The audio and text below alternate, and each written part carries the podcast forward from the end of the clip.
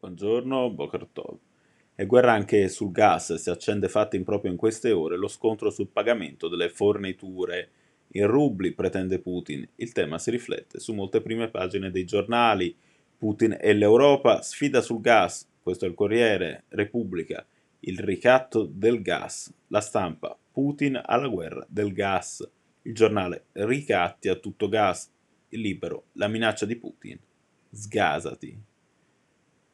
Per il Nobel Joseph Stiglitz, intervistato a Repubblica, quella che sta accadendo conferma che la Russia non può essere un partner affidabile, che non ha senso trascinarla in un ambito di globalizzazione corretta, produttiva per tutti, basata su semplici ma basilari regole di lealtà e cooperazione.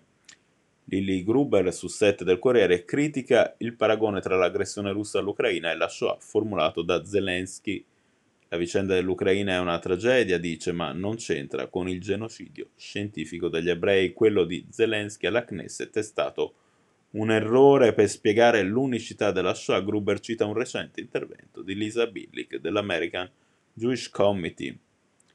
Tante guerre dimenticate, ma armiamo solo l'Ucraina, sostiene il Fatto Quotidiano in un articolo in cui strumentalmente si evocano anche le tensioni tra israeliani e palestinesi. La nuova ondata di terrorismo contro Israele resta al centro dell'attenzione secondo il foglio. Gli ultimi attacchi hanno colpito il cuore del paese, mettendo in dubbio le capacità delle forze di sicurezza e quelle del governo, dove c'è solo il ministro della difesa Benny Gantz a vantare un'esperienza sul campo tra le forze armate.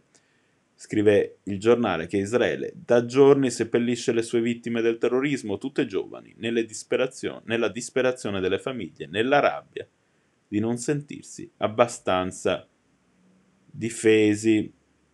Non l'ha potuta vedere in vita, ma resta la sua eredità per tutti noi, non soltanto per la comunità ebraica, un luogo di preghiera che manca così l'arcivescovo di Palermo, Corrado, l'orefice nel parlare con la redazione locale di Repubblica di cosa ha significato per la città la figura di Evelyn Awad e il suo impegno per l'istituzione di una sinagoga in città.